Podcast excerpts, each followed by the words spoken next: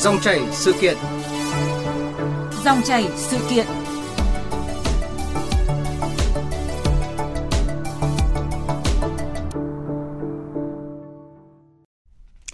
Thưa quý vị, thưa các bạn, tại phiên thảo luận tổ của Quốc hội về dự án luật trật tự an toàn giao thông đường bộ mới đây, nội dung nhận được nhiều ý kiến của đại biểu Quốc hội và các cử tri là có nên cấm tuyệt đối nồng độ cồn trong máu hoặc hơi thở của tài xế khi tham gia giao thông không? Quy định này liệu có khắt khe và cần điều chỉnh như thế nào cho phù hợp? Và để tìm hiểu nội dung này, trong dòng chảy sự kiện hôm nay, chúng tôi mời đến phòng thu trực tiếp tiến sĩ luật sư Đặng Văn Cường, đoàn luật sư thành phố Hà Nội, đồng thời kết nối với phó giáo sư tiến sĩ Nguyễn Duy Thịnh, nguyên giảng viên Viện Công nghệ Thực phẩm Đại học Bách khoa. Quý vị thính giả quan tâm với đến chủ đề này có thể đặt câu hỏi với các vị khách mời qua số điện thoại là 0243 934 1040. Xin nhắc lại số điện thoại 0243 934 1040. Bây giờ xin mời biên tập viên Thúy Nga trao đổi cùng các vị khách mời. À, vâng ạ. À, xin cảm ơn hai vị khách mời là Phó Giáo sư Tiến sĩ Nguyễn Duy Thịnh, nguyên giảng viên Viện Công nghệ và Thực phẩm Đại học Bách khoa. À, alo, Phó Giáo sư Tiến sĩ Nguyễn Duy Thịnh có nghe rõ tín hiệu của chúng tôi không ạ? Tôi nghe rõ, tôi nghe rõ. Vâng, vâng ạ. À, và vị khách mời thứ hai của chúng ta là Tiến sĩ luật sư Đặng Văn Cường, đoàn luật sư thành phố Hà Nội ạ. Đã nhận vâng, lời tham gia. À, xin uh, chính kính chào quý vị thính giả của Đài Tiếng nói Việt Nam. Vâng ạ. À, thưa các vị khách mời, những ngày gần đây thì à, dự thảo luật trật tự an toàn giao thông đường bộ đưa ra quy định cấm người điều khiển phương tiện tham gia giao thông mà trong máu hoặc hơi thở có nồng độ cồn ạ. Vậy thì quan điểm của hai vị khách mời về dự thảo quy định này như thế nào ạ? Trước hết thì à, xin mời Phó Giáo sư Tiến sĩ Nguyễn Duy Thịnh ạ. Vâng, tôi uh, rất là cảm ơn đài truyền hình đài phát thanh đã cho chúng tôi có ý kiến về vấn đề này. Thì trước hết tôi nghĩ thế này, tức là cái việc mà uống rượu thì người ta rất là quan tâm đến vấn đề an toàn giao thông chưa nói là chuyện sức khỏe, vấn đề sinh hoạt xã hội, vân vân. Thì gần đây có rất nhiều những vụ tai nạn giao thông thảm khốc mà do người ta uống rượu. Ví dụ như vừa rồi ở trong trong bình dương ấy, cũng có một cái vụ mà vừa uống rượu xong đâm chết mấy người, một cô gái rất là trẻ, vân vân. Thế thì cái đó là tạo ra cái thả sự, một cái tai nạn rất là thảm khốc tuy nhiên rằng là vậy thì người tham gia giao thông, đặc biệt là những người đi xe máy hoặc là người đi ô tô có được uống rượu hay không? Cái gì thế này thì vấn đề cơ bản tức là chúng ta tự hỏi không là có bao nhiêu ml cồn trong máu hoặc là trong hơi thở thì người ta mất có mất có tức là không có tự chủ về tay lái được nữa? Đấy là vấn đề quan trọng nhất. Chứ không phải là tuyệt đối không uống cồn, không uống rượu bởi vì là trong thực tế, thực phẩm là có rất là nhiều cái sản phẩm mà người ta có có có rượu cho vào. Ví dụ như người ta nấu thịt thì là người ta có thể cho một chi rượu cho nó thơm. Hoặc là người ta ăn hoa quả đã quá chín chẳng hạn, thì người ta vẫn có khả năng bị mùi rượu. Như vậy thì về mặt về mặt cơ thể, người ta đã có tiếp nhận một đường cồn. Nhưng nếu đánh giá rằng là, đánh giá cơ sở, bên cảnh sát giao thông, đánh giá là có hoặc không, có thì là phạt mà không thì là con nhà tha. Thế thì nó cũng không không không không không thực sự an toàn. Trong khi đó thì cái sinh hoạt văn hóa của người Việt Nam ấy, người ta trong những bữa ăn, trong những cái bữa liên hoan, hoặc là trong những ngày tiệc cưới chẳng hạn, vân vân, thì người ta đều có sử dụng một chút rượu hoặc là một chút bia tùy theo cái khẩu vị của từng người một. Vậy thì người ta được uống bao nhiêu và bao nhiêu thì có thể gây nên những cái tai nạn ở trên đường giao thông? Vâng. bởi vì là mỗi một con người có một cái sức khỏe nhất định và có khả năng chịu đựng có những người uống rất là nhiều nhưng không say, có những người uống ít đã say. Vậy thì ở Việt Nam, các nhà nghiên cứu về giao thông những là những kẻ giao thông trả lời được là người Việt Nam thì tối thiểu là bao ml cồn trong máu hoặc trong hơi thở thì người ta sẽ có cảm giác say, tức là mất khả năng tự chủ trong tay lái. Thế phải trả lời được chứ chứ còn cứ đánh là không với có có với không thì cái đó nó nó cực đoan và nó không chính xác. Cho nên là tôi nghĩ rằng là ở nước, nhiều nước người ta cũng, người ta cũng giới hạn cái đó. Ví dụ như 50 ml ừ, cồn trong một ừ, 100 ml máu. Nên hoặc là bao nhiêu ml trong một cái hơi, trong một ml một lít hơi thở. Thì phải cho phép người ta chứ. Vậy thì nên có một giới, có một cái nồng độ giới hạn. Dưới cái đó thì không bị phạt trên cái đó thì bị phạt. Thì như vậy nó tạo ra một cái sự rành rọt rạch lạc bởi vì khi đã đã đưa cái cái cái máy đo nồng độ cồn vào miệng người ta thì người ta đã chỉ được cái số đó rồi. Và trên cái đó thì thì phải bị phạt. Vâng còn dưới mức đó tôi nói ví dụ như ở Việt Nam có thể áp dụng theo cái kiểu của Thái Lan đấy là 50 ml cồn ở trong 50 micro, mg đấy chứ không phải ml đâu, mg cồn trong 100 ml máu thì người ta cho phép thì ở Việt Nam là dưới 50 là bao nhiêu? Thứ như là 40, 30 hoặc 20. Tuy nhiên như vậy. Vậy thì có phải trả lời có một tính khoa học chứ. Chứ cứ nói là không mới có, không mới có thì tôi cho rằng là vừa mất thời gian của công an, vừa mất thời gian của người đi đường và nhiều khi gây ra tách tắc giao thông một cách không cần thiết bởi vì vâng. là mỗi một lần cái thủ tục phạt nó là gây ra cự cãi rồi gây ra đôi co giữa công an với người người đi đường vân vân. Gây ra ách tắc giao thông đặc biệt là Sài Gòn với Hà Nội đặc Sài Gòn đặc biệt như vậy. Nếu mỗi một lần vụ xảy ra như vậy thì nó tắc ùn ùn ùn và như vậy thì rất mất thời gian cho những người tham gia giao thông khác. Và điều này cũng ảnh hưởng đến cái cái hiệu quả kinh tế trong quá trình người ta đi làm vân vân. Vâng ạ. Theo tôi là như vậy À, vâng ạ, vừa rồi là chúng ta đã nghe ý kiến của Phó Giáo sư Tiến sĩ Nguyễn Duy Thịnh à, về câu chuyện mà quan điểm của ông nêu ra à, trước à, cái dự thảo luật trật tự an toàn giao thông đường bộ đưa ra cái quy định là điều khiển phương tiện giao, tham gia giao, giao thông mà trong máu hoặc hơi thở có nồng độ cồn, tức là quy định này đang cấm không không có một chút à, cồn nào trong người thì mới được uh, uh, điều khiển phương tiện. Uh, còn với quan điểm của mình thì uh, luật sư Đặng Văn Cường có phân tích gì thêm ạ? Uh, vâng, à, trước tiên là tôi cũng cơ bản nhất trí ý kiến của phó sư tiến sĩ Nguyễn Duy Thịnh à, khi cho rằng là cũng cần phải xem xét tính toán lại về cái việc là quy định là cấm một cách tuyệt đối đối với người tham gia giao thông với nồng độ cồn thì cái này cần xem xét lại. À, thực ra là ừ, bàn về câu chuyện là người tham gia giao thông uh, Ờ, có được phép, có nồng độ cồn hay không? Hay nói cách khác là ờ, quy định về nồng độ cồn với người tham gia giao thông là ở mức ờ, một cái ngưỡng nhất định hay là cấm tuyệt đối là cái vấn đề không phải là mới, không phải mới bàn.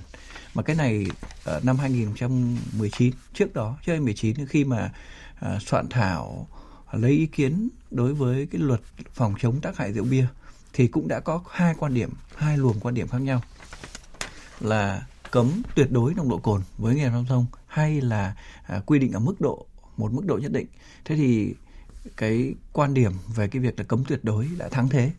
Và à, khi đó thì sau khi lấy ý kiến của à, nhân dân lấy ý kiến ờ, rộng rãi trong xã hội à, và quan điểm của các nhà khoa học rồi là các cái chuyên gia và sau đó thì quốc hội đã quyết định thông qua cái luật phòng chống tác hại rượu bia từ năm 2019 và luật này đã lần đầu lần đầu tiên quy định là cấm tuyệt đối người tham gia giao thông có nồng độ cồn trong máu ở trong uh, khí thở. Uh, và cái luật này ban hành thì đồng thời cũng sửa luôn luật giao thông đường bộ năm 2008 à, ờ, trước đó thì luật giao thông đường bộ quy định là có một cái ngưỡng nhất định thì uh, vượt qua ngưỡng đó mới là vi phạm về nồng độ cồn. Và đến bây giờ thì khi chúng ta uh, tiếp tục là xây dựng luật trật tự an toàn giao thông. Và trong luật này thì cũng có quy định về nồng độ cồn. Và bây giờ cũng có hai quan điểm khác nhau là lên quay trở lại chính sách theo cái luật giao thông đường bộ 2008 hay là vẫn tiếp tục duy trì cái quan điểm là cấm tuyệt đối theo luật uh, theo luật uh, phòng chống đại rượu bia. Uh, về mặt kỹ thuật ấy, thì nếu trong trường hợp mà chúng ta lại thay đổi chính sách lại quy định là hạn chế chứ không cấm tuyệt đối có nghĩa là cho phép người tham gia giao thông uh, có một mức độ nồng độ cồn nhất định thì điều đó đồng nghĩa việc chúng ta phải sửa đổi một số nội dung của luật phòng chống tại rượu bia sửa đổi nghị định uh, 100 sửa đổi luật giao thông đường bộ Vâng, Đấy, ta về vấn đề này phải sửa đổi về, loạt. về mặt kỹ thuật là sửa đổi vâng. một loạt. Vâng. Vấn đề thứ hai nữa là cái việc là có lên thay đổi hay không thì tôi cho rằng là có hai cái cái vấn đề mà chúng ta ta cần căn cứ vào đó để xác định. Vấn đề thứ nhất là cái chính sách này đã được thay đổi từ 2019 khi là luật phòng chống tay tác hại rượu bia là được uh, thông qua và thực hiện. Uh, cho nên là từ đó đến nay thì phải tổng kết thực tiễn xem là cái việc mà sửa đổi cái này áp dụng là là là người tham gia giao thông nói không với nồng độ cồn thì nó đã đạt được những cái thành tựu gì và có những hạn chế gì về mặt kinh tế văn hóa xã hội rồi đảm bảo trật tự an toàn giao thông vấn đề thứ hai nữa là chúng ta phải tính toán trên cơ sở khoa học. Cái vấn đề này liên quan đến khoa học liên quan đến y học. Đấy, và à, phải có ý kiến của các cái chuyên gia về y tế để họ xác định là với một người bình thường thì với nồng độ cồn đến đâu thì sẽ ảnh hưởng đến khả năng quan sát khả năng điều khiển phương tiện giao thông tác động đến tâm lý sức khỏe. Và nếu mà với dưới góc độ khoa học mà mà khoa học chứng minh rằng là phải đến một mức độ nhất định thì chúng ta không nên quy định là cấm tuyệt đối bởi vì là à. chúng ta phải căn cứ vào khoa học. Vấn đề thứ ba nữa là cũng có thể chúng ta sẽ sẽ tham khảo uh, các kinh nghiệm quốc tế của các quốc gia. Theo tôi được biết thì hiện nay có khoảng 130 nước là là không cấm tuyệt đối có nghĩa là cho phép một cái ngưỡng nhất định. Thế còn chỉ có khoảng 10 quốc gia vùng lãnh thổ thì quy định là cấm tuyệt đối. Thế thì cái này thì chúng ta cũng có thể nên tham khảo ý kiến của của các chuyên gia và học tập cái kinh nghiệm của các quốc gia khác vâng ạ. À, thưa các vị khách mời ờ, thời gian vừa qua thì ờ, việc vi phạm nồng độ cồn khi tham gia giao thông thì ờ, đang vẫn ngày càng trở nên nghiêm trọng ạ. Và trước khi tiếp tục tục trao đổi thì xin mời các vị khách mời và quý thính giả cùng nghe ghi nhận của phóng viên Đài Tiếng nói Việt Nam tại tỉnh Thái Nguyên ạ. 18 giờ 45 các tổ công tác làm nhiệm vụ kiểm tra nồng độ cồn thuộc phòng cảnh sát giao thông công an tỉnh Thái Nguyên đồng loạt lên đường làm nhiệm vụ. Tại chốt kiểm tra trên quốc lộ 37, huyện Phú Bình, tổ công tác phát hiện nhiều trường hợp vi phạm nồng độ cồn. Tổ chú ý có xe 15 mặc áo đen điều khiển đi xe quay màu đỏ đang xuống đang xuống. Đồng chí Tạo, đồng chí Tạo ra, đồng chí Tạo ra. Đồng chí Tạo, đồng chí ẩn lên phối hợp. Người nào cũng đưa ra lý do sử dụng rượu bia nhưng vẫn điều khiển phương tiện sau đó, đa phần chấp hành nghiêm việc xử phạt của lực lượng chức năng. Hôm nay cũng ờ, ăn ấy phường họ cũng uống ờ, một vài chén cũng ấy không không để ý. Tuy nhiên, không ít trường hợp người điều khiển phương tiện vi phạm nồng độ cồn, không hợp tác với lực lượng cảnh sát giao thông, thậm chí còn có thái độ không đúng mực đối với lực lượng chức năng, để lại phương tiện rồi bỏ đi. Ghi nhận tại hiện trường khi lực lượng chức năng kiểm tra một trường hợp như vậy. Không, không anh không phải ngậm đâu, anh kê miệng và anh thổi hơi ra được rồi. Anh không phải ngậm vào ạ. Ôi, mình xin lỗi bạn là ngậm ngậm ngậm vào thế nào hay là như thế nào? Anh để kê miệng gần gần anh thổi hơi vào là được rồi, anh không ngậm. Bây giờ tôi người ta mời đi tôi ăn ăn đi ăn dỗ về tôi phải uống rượu nhá. Còn nếu thích tôi kính mời luôn giữ xe luôn tôi đéo cần nữa. Anh em bảo anh cứ bình tĩnh cho chấp hành việc này rất nhẹ nhàng. Này. Đâu em đang bảo anh thôi, đâu em. Chưa đầy nửa giờ đồng hồ, tại vị trí lực lượng cảnh sát giao thông, công an tỉnh Thái Nguyên thực hiện kiểm tra, xử lý vi phạm nồng độ cồn. Chứng kiến nhiều tình huống bất hợp tác chống đối, quay đầu xe bỏ chạy, mới thấy được sự vất vả của lực lượng chức năng khi làm nhiệm vụ. Thiếu tá Hoàng Phùng Hạnh, Phó đội trưởng đội cảnh sát giao thông đường bộ, phòng cảnh sát giao thông công an tỉnh Thái Nguyên cho biết. Hầu như là là các cái ca thì cũng đều cũng có những cái trường hợp mà vi phạm có những cái hành vi mà mà cư xử nó không đúng mực với tổ công tác. Thống kê chưa đầy đủ, lực lượng chức năng đã gửi trên 1.000 phiếu xác minh trường hợp là cán bộ đảng viên vi phạm nồng độ cồn. Từ đầu năm đến nay, lực lượng cảnh sát giao thông đã xử lý hơn 9.000 trường hợp vi phạm nồng độ cồn. À, vâng, thưa các vị khách mời, sau khi khi mà nghe ghi nhận về tình hình vi phạm nồng độ cồn khi tham gia giao thông tại tỉnh Thái Nguyên đấy ạ, thì à, các vị khách mời có à, nhận xét như thế nào? À, trước hết thì à, xin mời Phó Giáo sư Tiến sĩ Nguyễn Duy Thịnh ạ. Tôi nghĩ rằng là cái việc mà ừ, cấm cái sử dụng cồn ấy, sử dụng rượu, đó còn rượu bia ấy, thì để tránh nhìn giao thông là một cái một cái động tác rất là tích cực để tránh cái những cái những cái tai nạn thảm khốc ở trên đường.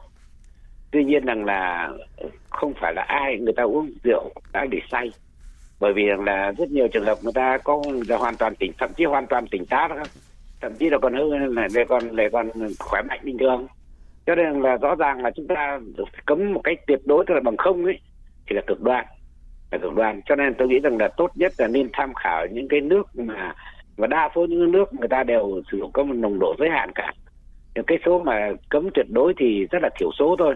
Chỉ có 10 nước trong tổng số hàng đống hàng rất nhiều nước tham gia cái, phạt nồng độ cồn trên đường giao thông thôi.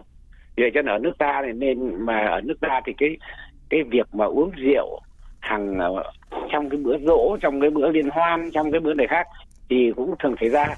Tuy nhiên mà nếu như mình công bố một cái giới hạn nhất định thì cái người uống rượu trong cái bữa đấy người ta cũng cũng cũng cũng kiềm hãm. Người ta cũng giảm bớt cái lượng uống rượu đi để cho nó tránh hiện tượng là vi phạm vượt quá nồng độ cồn. Thế thì người ta cũng có tính rằng là nếu mà người ta uống một ly rượu mà nông rượu rượu vào khoảng 33 độ ấy, thì không ảnh hưởng gì hoặc là một đâu cốc một cốc bia hoặc cả một lon bia chẳng hạn thì cũng không có một cái nồng độ cồn vượt quá mà người ta đủ có thể người ta vẫn tỉnh táo và người ta vẫn có thể đi lại cái bình thường. Vậy thì chúng ta nên nghiên cứu một cách nghiêm túc và đừng có đánh đánh đồng cả lứa rằng tất cả đều có nguy hiểm thì không đúng. Bởi vì rằng là như vậy thì nó cũng ảnh hưởng đến cái cái phong tục tập quán của người, người Việt Nam lâu nay từ trước đến nay tôi nói ví dụ như là đơn cử như là nhà ai có dỗ chẳng hạn dỗ ông dỗ bà dỗ tổ chẳng hạn, thì phần lớn người ta cũng đều đặt một chai rượu lên trên bàn thờ. Tức là đấy là nó nắc cái truyền thống của người Việt Nam rồi, mà không phải là chỉ ở Việt Nam đâu, mà nhiều nước nó cũng là như vậy.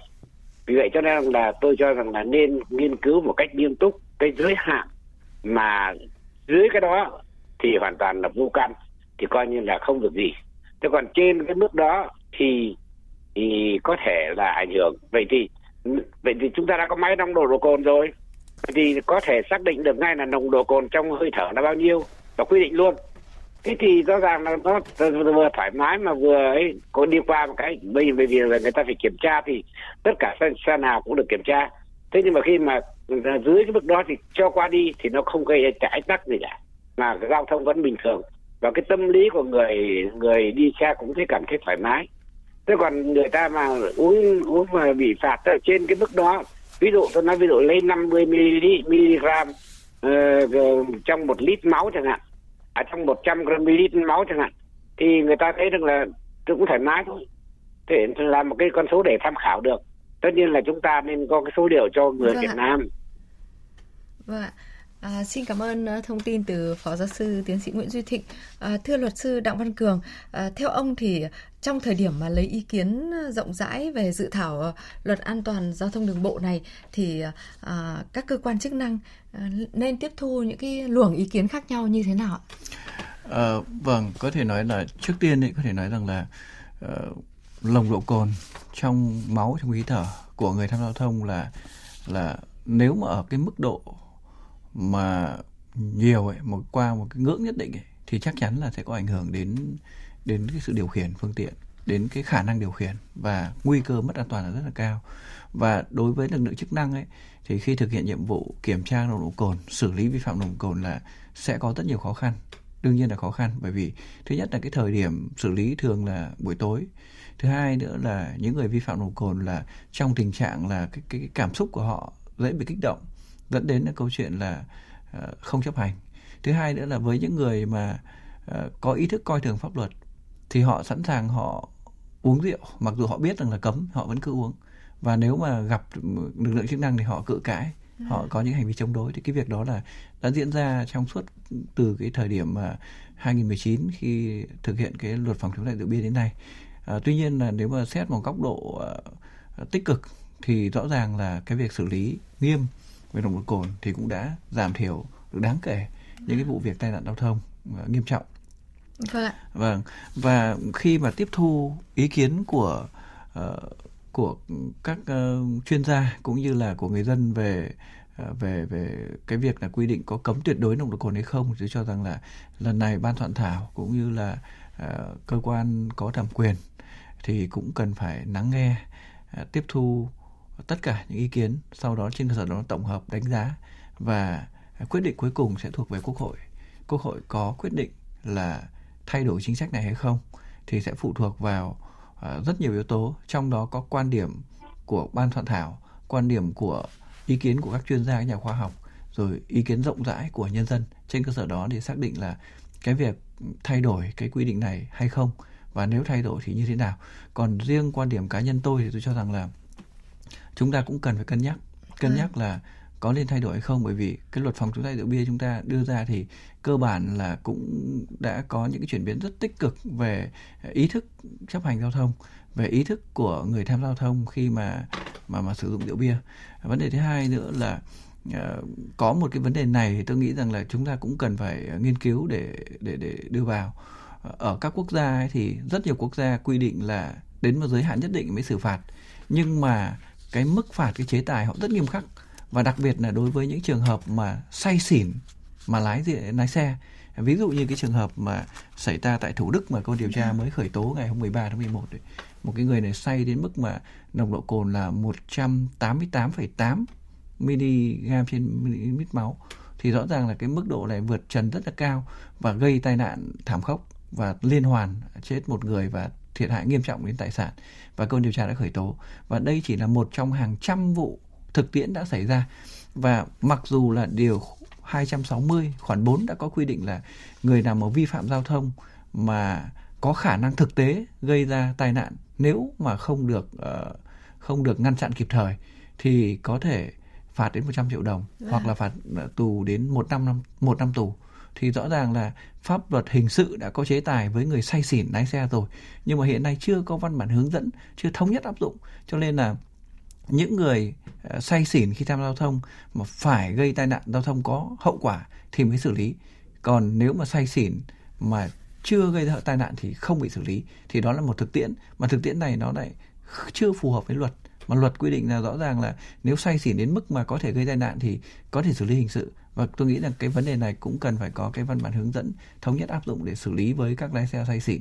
Thế còn với cái ngưỡng thì tôi cho rằng là cũng cần phải tính toán trên cơ sở khoa học và tổng kết thực tiễn về áp dụng ờ, luật phòng chống tai rượu bia rồi là sẽ học hỏi kinh nghiệm quốc tế để có cái quyết định cuối cùng và à, trước khi có quyết định cuối cùng thì à, chúng ta cũng cần lắng nghe rất nhiều luồng ý kiến khác nhau làm sao cho hài hòa và phù hợp à. nhất đúng không ạ? À. À, thưa phó giáo sư tiến sĩ Nguyễn Duy Thịnh ạ, à, rất nhiều người dân quan tâm việc là nồng độ cồn ở mức nào thì an toàn, mức nào có thể gây ảnh hưởng đến việc điều khiển phương tiện giao thông. À, vậy thì phó giáo sư có thể thông tin thêm cho người dân được biết ạ? Tôi nghĩ rằng là tốt nhất là nên quy định ở mức giới hạn. Dưới mức giới hạn đó thì không phạt và trên mức tội đó thì phải phạt. Là vì rằng là cái chuyện cái chuyện mà cái thường xuyên người ta uống một chút cùng một chút rượu ấy, là cái chuyện thường xuyên xảy ra.